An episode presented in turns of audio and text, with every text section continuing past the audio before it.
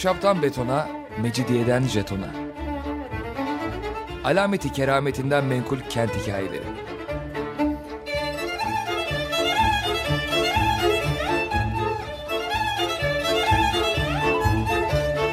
Hazırlayan ve sunan Pınar Erkan.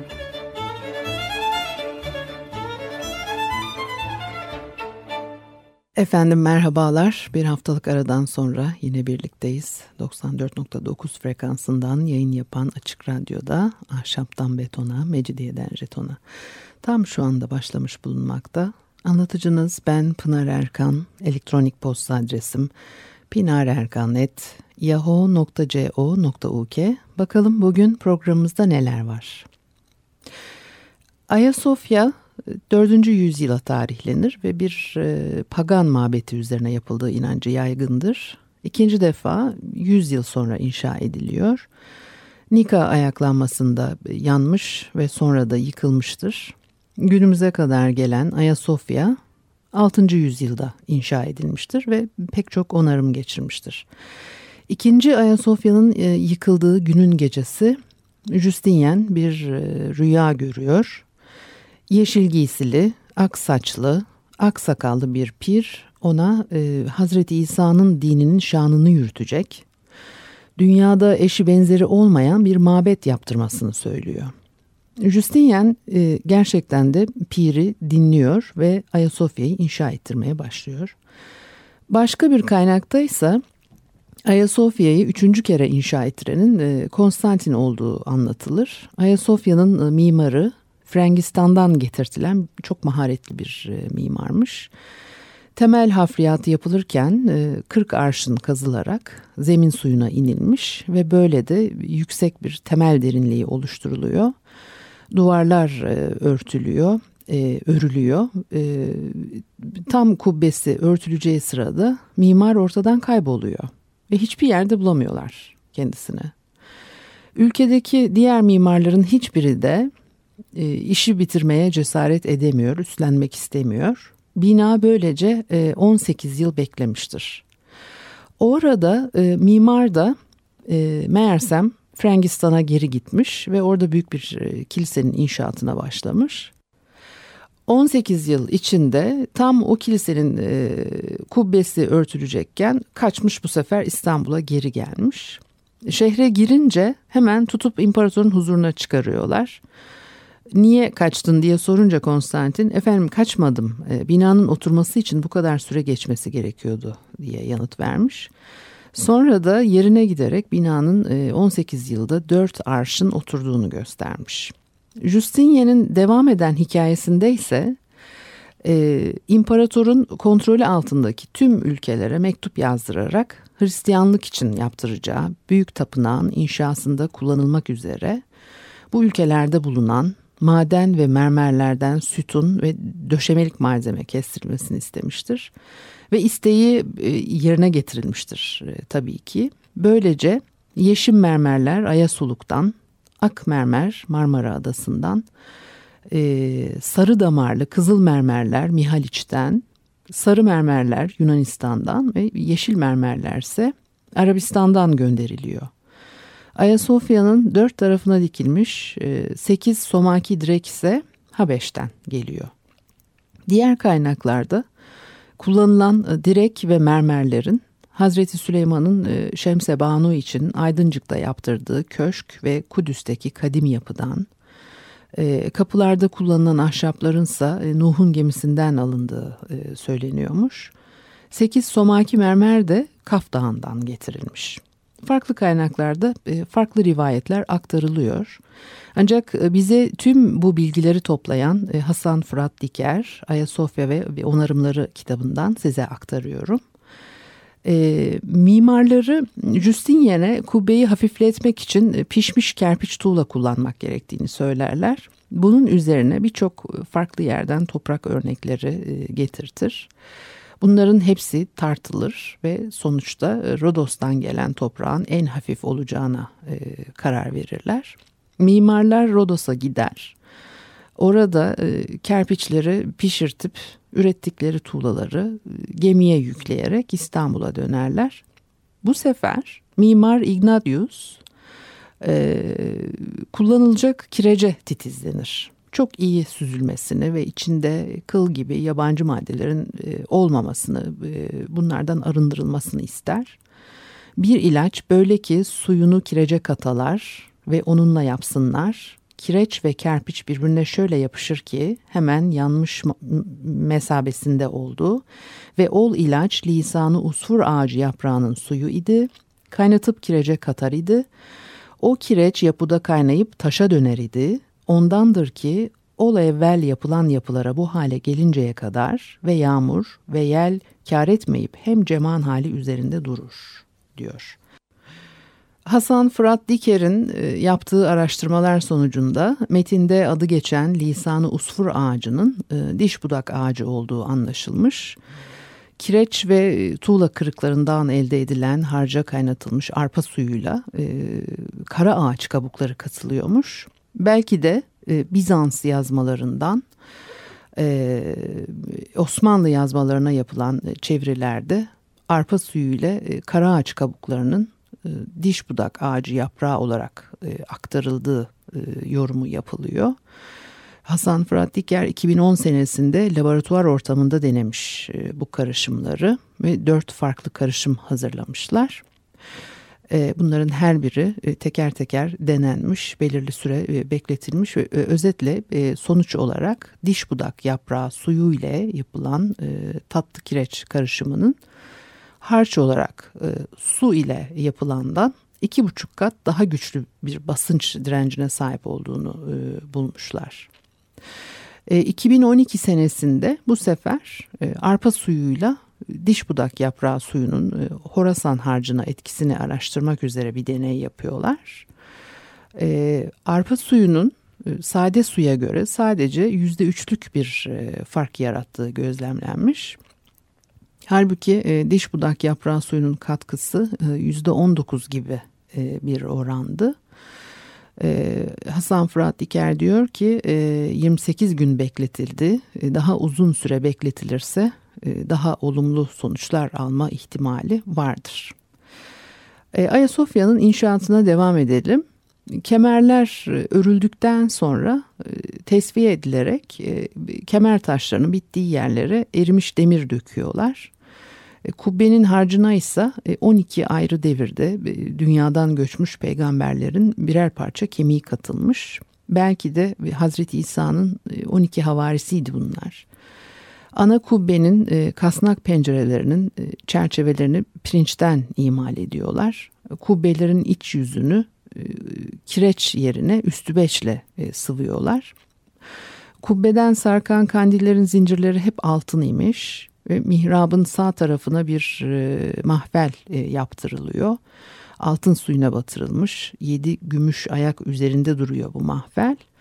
E, üstü altın ve gümüş levhalarla örtülüyor ve kıymetli taşlarla e, süsleniyor.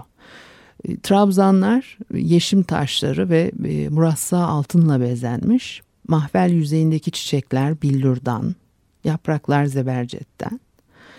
Ayasofya'da altın, gümüş ve e, değerli taşlarla bezenmiş 6000 kandil asılıymış. Her gece 3000 kandil yakılıyor. 2000'inde aynadan top varmış ve her biri bir hükümdar tarafından bağışlanmış bu topların. Ayasofya sokaklarında da her gece e, sırçadan bin kandil yanıyor. Tapınağın içinde hizmet eden 4000 hizmetli bulunuyor. Ayasofya'nın e, mihrabına bakan kapılardan sadece din adamları girip e, çıkabiliyordu. Ve kapıların çerçevesi ham gümüşten imal edilip altın suyuna batırılmış. Sonra da üzerlerine altın halkalar takılmış. Kapıların çerçeveleri içinde kullanılan aksamın e, Nuh peygamberin gemisine ait olduğu e, rivayet edilir. E, kapıların bazısı altın levhalarla, diğerleri ise tunç levhalarla kaplı. Yine rivayete göre eskiden 560 kapıda ikişer kişi beklermiş. Bir müzik arası verelim ondan sonra devam edelim.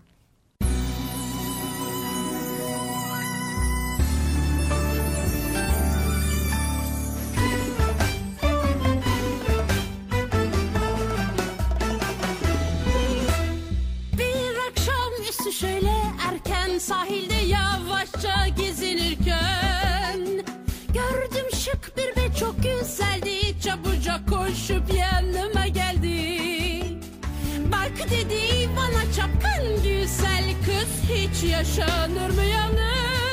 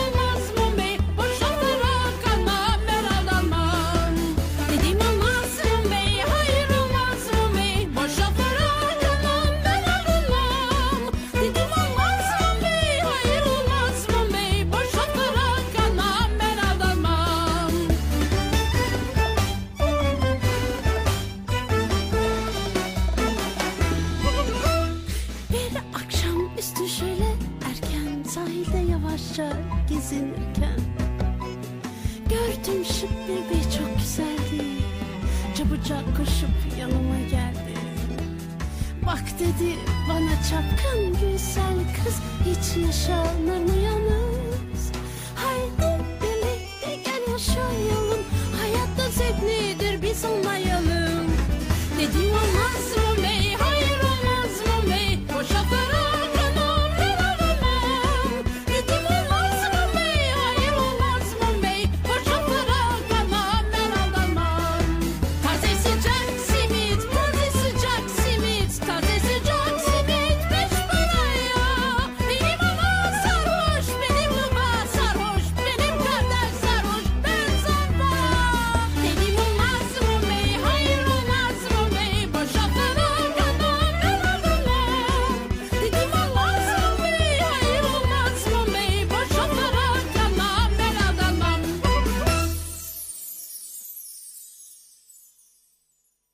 Efendim Açık Radyo'da Ahşaptan Betona, Mecidiyeden Jeton'a devam ediyor. Pınar Erkan'ı dinlemektesiniz. Ayasofya'yı konuşuyoruz. Ee, nasıl inşa edilmiş, içindeki e, değerli e, objeler ve eşyalar nelermiş, e, hangi malzemeler kullanılmış bunları size e, öğretim üyesi Hasan Fırat Diker'in Ayasofya Onarımları adlı eserinden e, aktarıyorum. E, çeşitli rivayetler konuştuk ve yine bir başka rivayete göre Ayasofya'nın dört yanında pahalı taşlardan yapılma birer e, havuz bulunmaktaymış ve e, ziyarete gelenler havuzdaki şerbeti içerek hafifler neşelenirmiş. Daha önce size e, Bizans törenlerinde havuzlara akan ballı şaraplardan söz etmiştim. Herhalde bu havuzlar aynı hikayenin parçası olsa gerek. İşte Yunan kralının e, gönderdiği şadırvan var. E, Ayasofya avlusunun ortasında olduğu e, tahmin ediliyor. Avlu içerisinde ahşaptan yapılma ve zeminden yukarıda bin bir hücrede yetenekli ve ilim sahibi bilim adamları otururmuş. Her birine birer hizmetkar tayin edilmiş. Şehirde ne kadar güzel kadın varsa Ayasofya içinde İncil okuyanlarla bir olup bu havuza girer ve içinde e, balık gibi yüzerlermiş. E, Ayasofya'nın e, yapımında başlangıçtan bitene kadar 8 yıl 10 ay süreyle her gün 11.100 kişi çalışmış ve e, inşaatın tamamı ise 15 yıl 10 ayda e, bitirilmiş. Farklı kaynaklarda farklı zamanlar da veriliyor. E, kilise bittikten sonra şehirdeki herkes bir e, armağanla geliyor. Açılış e, yapacaklar. Sarayın mutfağında bin sığır, 4000 koyun, 3000 kaz ve tavuk ile 5000 kurban kesiliyor ve herkese ikram ediliyor. Bu dönemde de Ayasofya'da 3000 kadar rahip varmış. Ayasofya'nın bitmesinden 6 ay sonra Justinian hastalanıyor ve doktorlar çare bulamıyorlar. Öleceğini anlayınca bazı vasiyetlerde bulunmuş. Bunların içinde benim size söyleyeceğim e, şehirle ilgili olan Justinian sütunu der ki bir sütun inşa, ed e, inşa edip üzerine benim alt üstünde bir heykelimi dikin. Heykelimi altın suyuna batırın. Bir elimde dünyayı bir top gibi avucumun içinde tuttuğumu anlatan bir top olsun. Diğer elim ise açık ve boş olsun ki böylece e, dünyadan elim boş göçüp gittiğim anlaşılsın.'' gerçekten de e, Ayasofya'nın karşısında böyle bir e, Justinian sütunu dikilmiş. Alemde kimse bu kadar güzel bir heykel görmemişmiş. Sonra anlatılana göre e, Fatih Sultan Mehmet bakırdan heykeli erittirerek e, bakırdan toplar yaptırmış. E, Latin istilasından e, tüm şehirle birlikte Ayasofya'da e, etkileniyor. Latin istilası 4. Haçlı Seferi'nin uzantısı ve 57 e, yıl e, sürmüştür. 989 yılında bir deprem geçiriyor kilise. Sonrasında e, Latin işgaline kadar yaklaşık 200 küsur yıl boyunca böyle büyük hasar verecek bir deprem falan söz konusu değil. O zaman da kilise içindeki bir kısmını aktardığım pek çok dekoratif unsur muhtemelen intak duruyordu e, özgünlüğünü koruyarak bol miktarda altın ve gümüş malzeme vardı kilisede. Örneğin eski kaynaklardaki anlatılara göre apsitte e, din adamlarının oturmasına yarayan basamakların 7 adet olduğu ve üst basamakların e, gümüşle kaplandığını e, öğreniyoruz. Bema aksının ortasında kilisenin altarı yer alıyormuş. Geniş dikdörtgen şeklinde bir altar basamaklı kaide ile desteklenmiş dört altın sütun üzerinde e, duruyor ve yine altın ve değerli taşlarla bezeli olduğu da e, aktarılıyor. Justinian e, 563 senesinde yaptırmış bunu. Boyu yaklaşık 4,5 metreydi deniyor. E, fakat sonraki dönemlere kalmamıştır. Ayrıca bir de e, altarın üzerinde asılı duran altın bir güvercin olduğu da yine e, rivayetler arasında e, Bemam'ın e, karşısında altı çift gümüş kolondan yapılma, e, içinde üç kapı bulunan ikonastasisi de unutmamalı. Kapılar zengin kumaşlarla kaplanmış. Elbette sadece din adamları, imparator ve Ayasofya'da görevli memurlar geçebiliyor bu kapılardan. Kolonların taşıdığı arşitraf yani yatay parça üzerinde de ikonalar yer alıyordu yine 6,5 metre yüksekliğinde porfir çerçeveli e, gümüş bir yazıt asılıymış içinde ayrıca. E, bunları niye anlattım? Sadece birkaç örnek. E, bina içinde e, maddi değeri yüksek birçok e, obje, dekoratif öğe var. Latin istilası e, 1204 yılının Nisan ayında gerçekleşiyor. 13 Nisan'da kent düşmüş ve 3 gün boyunca yağmalanmış e, şehrin kontrolünün ele geçirilmesi sırasında e, 2000 Bizanslı e, öldürülmüş ve istilacıların topladığı tüm sanat eserleri ve değerli relikler Avrupa'ya yollanmış. E, Latin istilasının e, sona erdiği 1261 senesine kadar da e, kentte yapılan talanlarda elde ettikleri e, sütun, sütun başlığı, mermer levhalar, değerli taşlar, e, heykeller e, ne varsa e, Venedik'e taşınmıştır ve onların bir kısmı e, bugün e, orada hala e, mevcut e, görmek izlemek mümkün. E, çalınan kilise eşyaları arasında 24 İncil, e, 36 buhurdanlık, 3 şamdan, 6000 ayaklı şamdan, 300 tören elbisesi ve 5 haç, 2 altın, 3 kristal, 250 gümüş şamdan ve 4 meşale olduğu e, kayıtlara geçmiş. Yani bunları alıyorlar da e, tüm o az önce saydığım e, e, merdiven basamaklarının e, gümüş kaplamaları falan kaldı sanmayın. E, onlar da gitti. E, bunlar elbette ağır şeyler. Artık atlara mı yüklediler, eşeklere mi yüklediler? Bu hayvanları da kiliseye soktular tabii e, yüklemek için. Ve e, enteresan vakalardan biri ise altarın akıbeti. E, o güzelim altarı parçalayıp gemiye yüklüyorlar Venedik'e kaçıracaklar diye. Ağırlığı nedeniyle gemiyle birlikte batıp gitmiş. E, 1261 ve 1347 yıllarında e, onarım yapılıyor. E, tabii istila sona erdikten sonra e, onarım yapıyorlar e, şehirde. Bu iki tarihteki onarımlarda altardan e, söz edilmiyor.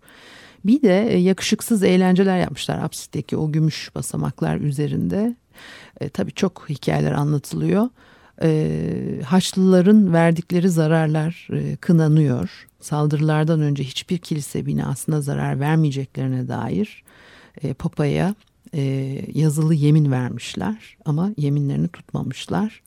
Venedikliler şehre girdikten sonra e, Latin imparatoru olarak Flanders Kontu Baldwin e, seçilmiş.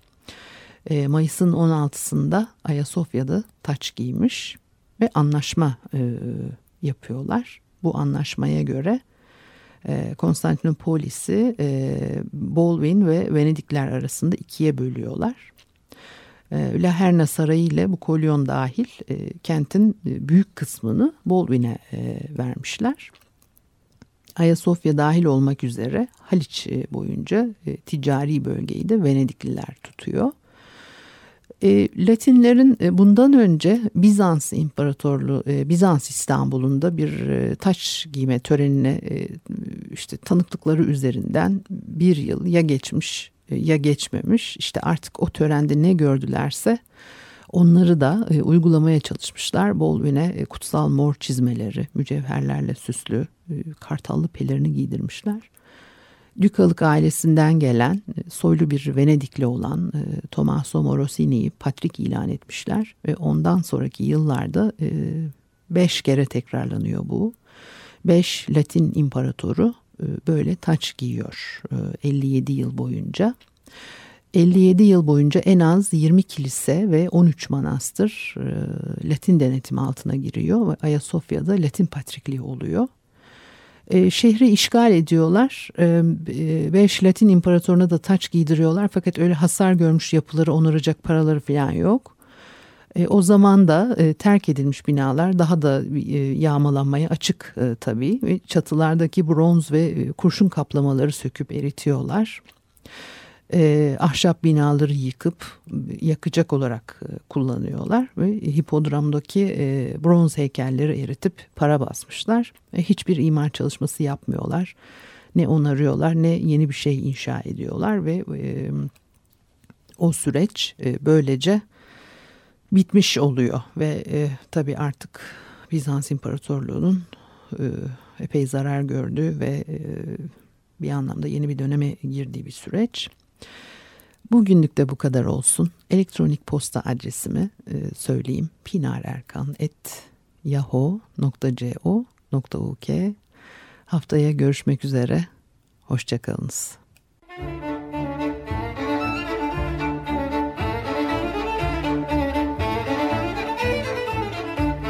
Ahşaptan betona, mecidiyeden jetona.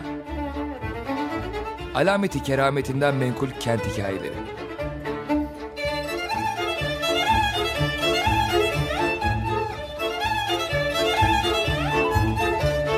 Hazırlayan ve sunan Pınar Erkan.